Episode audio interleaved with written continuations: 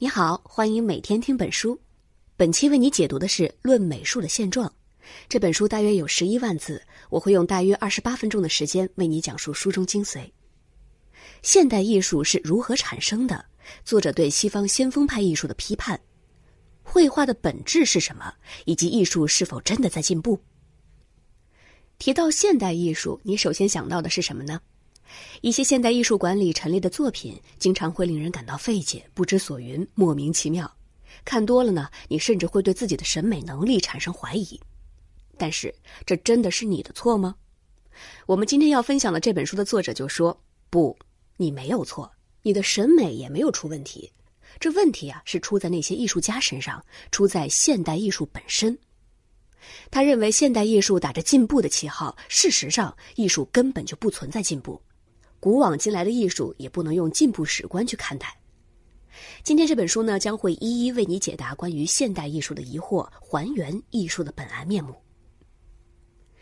作者让·克莱尔是一位法国作家，巴黎索邦大学以及美国哈佛大学艺术哲学博士，是著名的美学家、艺术哲学和艺术理论家，也是二十世纪九十年代法国最重要的艺术批评家。他曾经担任巴黎毕加索博物馆馆长，目前是法兰西学院院士，著有《论美术的现状》《艺术家的责任》《文化的寒冬》等二十余部专著。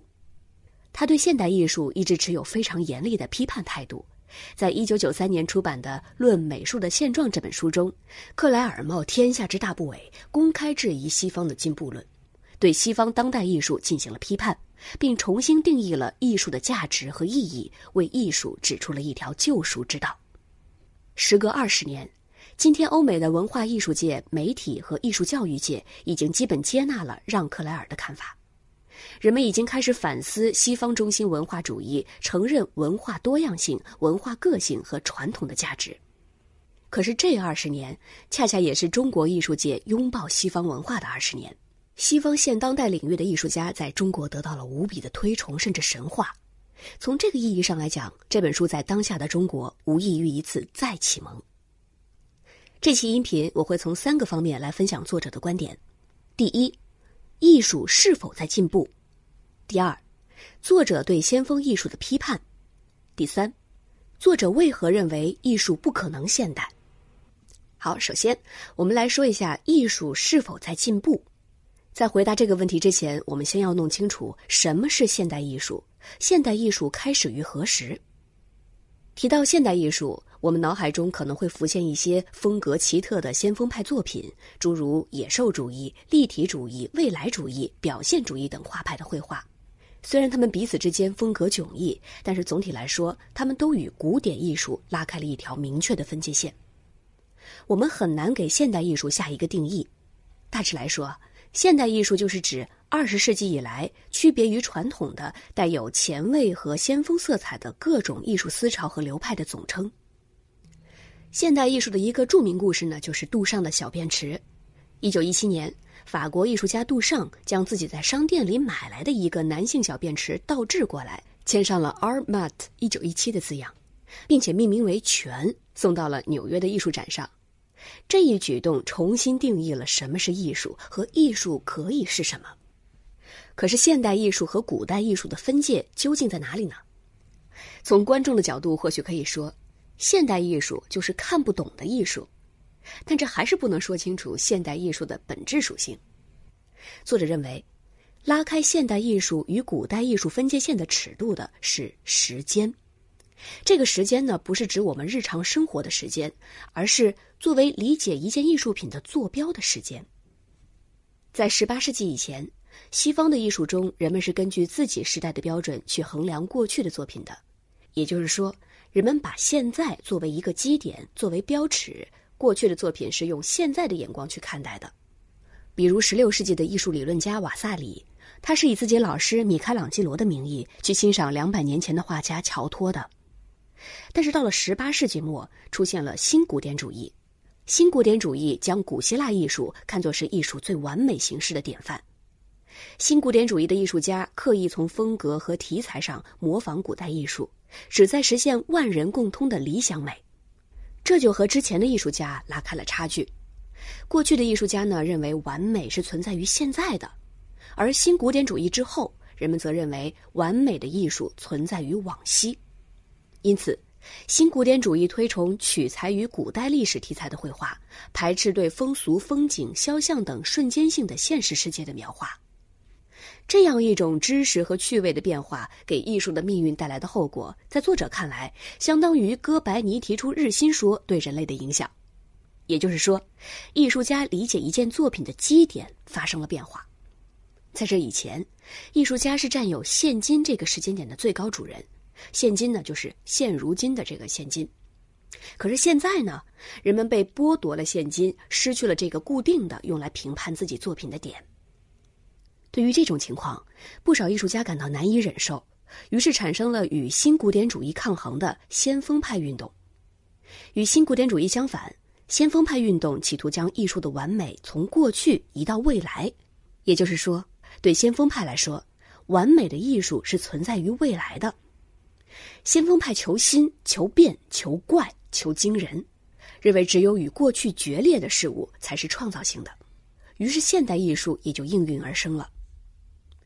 虽然先锋派不能够完全代表现代艺术，但是它确实体现了现代艺术的一种特征，即对于艺术的感受性发生了转变，放弃了以现今作为参照的自我。作者用两个希腊神话中的人物来比喻两种时间观。一个是克罗诺斯，另一个是摩涅莫绪涅。克罗诺斯在古希腊神话中是一个弑父杀子的典型，他本来是泰坦巨人之一，结果他用镰刀阉割并推翻了父亲，还吞掉了自己的孩子，只有其中一个孩子宙斯被人用调包计给救下了。后来宙斯照样弑父，把克罗诺斯扔进了地狱。作者用克罗诺斯来比喻先锋派艺术。他们否定过去，以至于把决裂当成了传统，从而导致了自我否定。先锋派艺术就是这样，不断的与传统决裂，又不断的否定自己。它代表了一种吞噬性时间观。而摩涅莫绪涅在希腊神话中则是记忆女神，它代表的是一种记忆性时间观，也就是平稳传承记忆的艺术传统。现代艺术投身于克罗诺斯，便被剥夺了记忆的时间，切断了与传统之间的联系。这里我们还是需要来厘清一下现代性与先锋概念的区别。人们常常把现代性与先锋相提并论，但是作者认为这两个概念其实是相互对立的。我们先要了解什么是现代性。现代性很难被定义，百度给出的答案是。我们现在理解的现代性，是指启蒙时代以来的新的世界体系生成的时代，一种持续进步的和目的性的、不可逆转的发展的时间观念。而在艺术领域，作者认为现代性是对现今本质的呈现，也是对日常的呈现，同时现代性也是恒长的对死亡的预感、对终结的显露，它是一种独特的、唯一的昙花一现、过渡的感觉。现代性与古代性并不对立，古代的艺术家会去画一个水果篮一瓶花、一张脸、一片风景，他们始终是在表现现在；而现代艺术家也依然有冲动去画这些他们眼前的事物，去重复、重新记忆。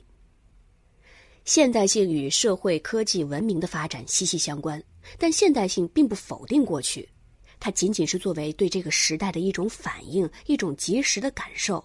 它仍然是时间中不可分割的一部分。可是先锋不是现代，先锋派将完美投射于未来，认为创新就是与传统的决裂，这本身已经否定了现代性，因为现在只是一个迟早会被超越的点。先锋否定了过去的同时，也否定了现在。先锋概念是激化并超越现代性，最终导致否定现代性的。换句话说，先锋汲取现代性的营养，但最终又吞噬了现代性。先锋派在作者看来和新古典主义并非是两种对立的美学，因为无论是把完美置于过去，还是相反置于未来，这种完美都是乌托邦。两种美学都产生于一种同样的与时间的新关系，也就是放弃以现今作为参照。现代艺术的诸多流派，有的宣称属于前者，有的标榜属于后者，有的还称同时兼备两者。他们都存在着同一种幻觉，都在为同一个乌托邦而奋斗。艺术与时间的关系原本不是这样的。作者引用艺术评论家加坦皮贡的话说：“历史是艺术的噩梦。”他认为，伟大的画家都不是像仆人那样服从时间的命令，相反，他们完全不看重现在、过去或未来的时尚。同样的，完美的艺术品是不受制于时代的，是脱离于时间的。艺术品满足的是我们内心一个最古老的渴望，就像一个梦被唤醒。由此可见，艺术并没有所谓的进步，艺术的使命也不是进步，而是超越时间的限制。现代艺术将完美寄托于时间中一个不可企及的点，实际上是剥夺了艺术家作为创造的主人的感觉，创造性也因此离艺术家而去了。值得提醒的是。作者并不是企图否定所有的现代艺术，他仍然肯定毕加索、布朗库西、罗斯科、贾科梅蒂等现代艺术家的成就。他针对的是那些远离生活、与世隔绝的、以自身规律繁殖、没有生命力的现代艺术。好，我们来总结一下作者的观点：现代艺术和古典艺术的分野在于评判作品的时间尺度不同。古典艺术是根据当代人的作品来评判过去的作品的。古典艺术家站在现今这个点上，拥有对现在的把握。先锋派为了抗衡新古典主义将艺术的完美放在过去的理念，转而将艺术的完美投射于未来，由此开辟的现代艺术实际上是一种乌托邦，它剥夺了艺术的创造性，剥夺了艺术的现在。先锋不等于现代性，先锋主义是从现代性中吸取营养，但最终吞噬了现代性。艺术不存在进步，因为艺术不应受制于时间，而是不断的完成自己，超越时间，摆脱时间的控制。下面我们就来说一说作者对先锋主义的批判。先锋这个概念是出自于法语军事术语“先锋 ”（pionier） 这一词，最初呢是用以指十九世纪中叶法国和俄国带有政治性的激进艺术家。艺术先锋的概念最早是在一九一零年代的俄罗斯被大家熟知的。作者指出，艺术先锋是和政治先锋联系在一起的，其使命是要超越，甚至是照亮整个政治先锋。但是与此同时，在俄国，与先锋派对立的普罗文化运动和思想观念性的理论也一起发展起来。所谓普罗文化，就是无产阶级文化。普罗是法语 “proletariat”。普罗列塔利亚的简称，意思是无产阶级的。思想观念性理论是基于普罗文化而产生的一种无产阶级理论。普罗文化和思想观念性在一九二零年代相互结合，产生了苏联式的现实主义教义。它的教义内容是为了确保意识形态的正确性。先锋的概念成为了西方先锋派的精神指南，而苏联的现实主义则被认为是集权之下的艺术形式。但是，作者认为，西方先锋派和东方苏联写实主义如果做一个比较的话，其实就会发现，他们俩并非是两个矛盾的形象，而是一种对称且相似的存在。为什么这么说呢？有以下历史事实作为根据：一九四七年，苏联将现实主义的教义写进政治论文，偏离此教义的人会被认为具有资产阶级倾向而被逐出艺术圈，禁止展览。剥夺画室和生活来源，甚至被流放。与此同时，美国将自己塑造成文化强国，将纽约变成了文化的新中心。在和苏联冷战期间，美国推出了一系列的国际展览，全力向世界表明，美国抽象表现主义是战后唯一重要的艺术运动。于是，在许多西方国家，写实会很轻易地被等同于集权制度的写实主义，而抽象则相反，成为了一种官方艺术。一九六三年，美国发表的肯尼迪备忘录是美国文化输出的真正宪章，其中将美国塑造成一个世界主义国家，追求一些普世皆准的观念，一个纯粹而有德行的合众国，以统治全球，在全球引入人的完善为使命的国家形象。美国不断的将这种意识形态和文化价值强加给欧洲，这不是跟苏联一样的意志坚定、不懈努力吗？苏联用意识形态统治国内艺术家，美国用文化输出统治西方艺术家。相比美国和苏联这两种文化统治和强权，不是非常的相似吗？再来看看艺术作品呈现的是怎样的对比。威尼斯双年展中，在西方展厅，艺术品五花八门，令人目不暇接。看上去这些展品不可能属于同一种活动、同一种文化、同一个国家、同一个历史。但是在苏联馆却完全相反，展品千人一面，毫无新意，好像苏联策展人只需要每隔两年重新打开他们的国家馆，而不需要做任何内容的改变。一边是时间加速的晕眩，一边是静如止水的沉闷。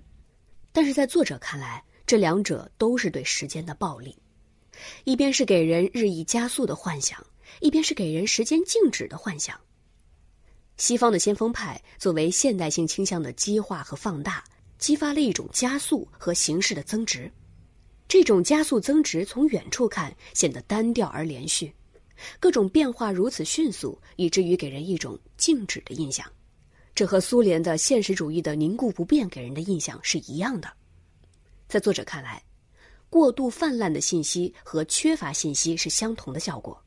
他给出了进步的幻想，实际上是在掩盖历史的缺席。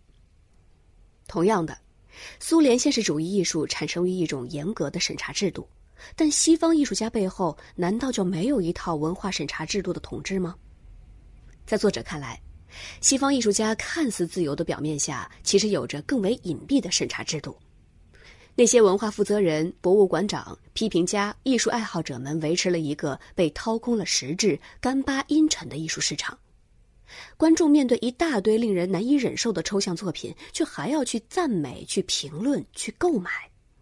由此可见，西方的先锋艺术并不是现代性，而是一种文化价值输出的产物。作者认为，它让否定变成了老生常谈，反抗变成了程序，批评变成了修辞，犯规成为了仪式。它本身也是创造性僵化的产物。好了，我们来总结一下这一部分的内容。和苏联的现实主义艺术相比，西方的先锋主义一样是对时间的暴力。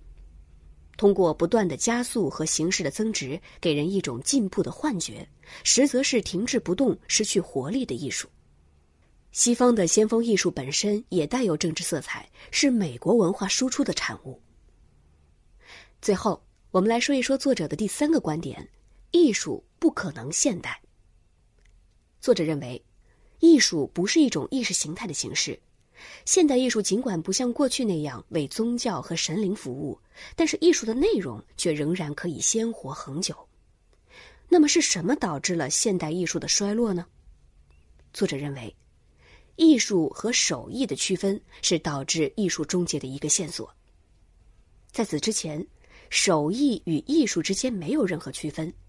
一个画家同时也可以是一个装潢艺人，一个雕塑家也可以同时是一个木匠。但是，随着劳动分工的开始，艺术也开始了这种制作的细分化，最终走向了一种粗朴艺术或概念艺术的变态生产，以至于艺术形式和思想产生了分离。思想可以无需形式而得到反应，形式也可以无思想的呈现。过去的抽象大师之所以能够简化，是因为他们已经有了深厚的写实功底，可是现在的画家却在没有这个基础的情况下简化了绘画。野兽派画家马蒂斯就反复警告他的学生：“你不要把绘画简化到如此程度，简缩成这样，绘画就不存在了。”再举个例子，十七世纪荷兰画家维米尔使用暗箱成型作画的时候，虽然是引用了新的技术，但是他与传统的手法之间并没有断裂，只是他在原有的绘画技术之上又增加了透镜的性能。可是今天。一个照相写实主义画家会用幻灯、多焦距投影机、喷枪和丙烯颜料来让他的画作与照片无异。我们却发现，画家使用的极度精密化机器与他的手艺之间有着绝对的断裂。这种断裂就来自于几十年来的绘画手艺的简化，让绘画变成纯粹的技术，或让绘画变成纯然的思想，都是不可取的。作者还区分了艺术意愿和艺术知能这两个概念。艺术知能是德国艺术评论家桑拜尔提出的，知是知识的知，能是技能的能，即艺术史是一种知能的历史。艺术使用一种技能，用一种特定的材料，为一个特定的社会目的服务。与此相对，奥地利艺术史学家里格尔提出了艺术意愿的概念。艺术意愿是一种独立于客体和创作方式的艺术愿望。根据这个概念，艺术形式创造的潜在要求先于任何知识而存在。艺术家要做的就是确定风格特征的方向。于是，艺术的技能和知识问题被取消了，只剩下艺术意愿的问题。于是，艺术家们破除技巧，破除手艺，拒绝实践。现在的情况是，作品本身消失不见，作品的概念却大行其道。当初杜尚将小便池送去艺术展，其实就已经颠覆了艺术的概念。提出艺术性在于理念而非物体本身。杜尚此举原本是为了挑战学院派的保守己见，但是没想到在他身后诞生的现代艺术却走上了和学院派一样的教条主义。所以，这位现代艺术的先驱后来几乎彻底放弃了绘画。在作者看来，现代艺术已经成为了另一种学院派。作者认为，要重拾艺术的生命，可靠的方法就是回归它最原始、最淳朴的形式，比如素描。素描的本意和“意图”这个词是同源的。在作者看来，画素描的人，他的意图是消除他与现实之间的距离。他通过素描的方式，稳稳的面对世界，理解世界，与之交流。事实上，素描也是西方绘画最开始的形式。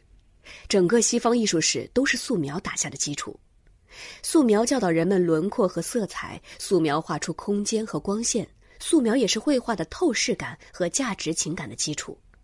艺术家在遇到障碍时，也都是素描给出了一条出路。在伦勃朗怀疑自己的手艺时，是素描版画给他提供了活力；在马蒂斯遭遇创作危机的那几年，是素描给了他寻找答案的可能性。其次。素描是理性，是关注，是理解。不知道你有没有看过照相写实主义的绘画？它像一张不经修饰的照片，事无巨细的呈现一切，就像真实放在眼前一样。在作者看来，他没有经过素描的过滤，提供给观众的只是一堆的信息，就和一台电子机器所提供的一样。而素描不是这样的，素描是用线条来重建感觉的独特性。素描本身是一种再现，一种理解，是将所知所感转化之后的产物。作者认为，素描是一幅画的开始。最后，素描的材料本身也与物质有着一种亲缘关系，无论是石墨粉、木炭还是铅笔，它们具有一种独特的质地，或轻或重，或粗粝或细腻。素描画材具有的物理性，让素描与被画物体之间产生了共振。与素描相仿的材料还有色粉、水墨等等，这些材料重新给我们的物质感，重建了我们与自然万物、与世界之间的联系。除了素描之外，色粉也是作者非常推崇的一种画材。色粉多了色彩这一元素，它同时是线条和色块、书写与覆盖、形式和色彩。在色粉画那里，线与面、素描和色彩的区别被取消。色粉能够表现最生动、最自然的色泽，而且还能够画出绝对的黑和白，并且色粉画还不会随着时间而变色。色粉与素描和油画的不同在于，素描和油画都允许缓慢的作画，允许分心和悔改，但是色粉呢，则要求画家全神贯注、紧张的投入。色粉画家不但要投入他的视觉，还要投入整个身心，否则就会把颜色画脏，而且无法修改。色粉容不得混淆，也容不得矛盾。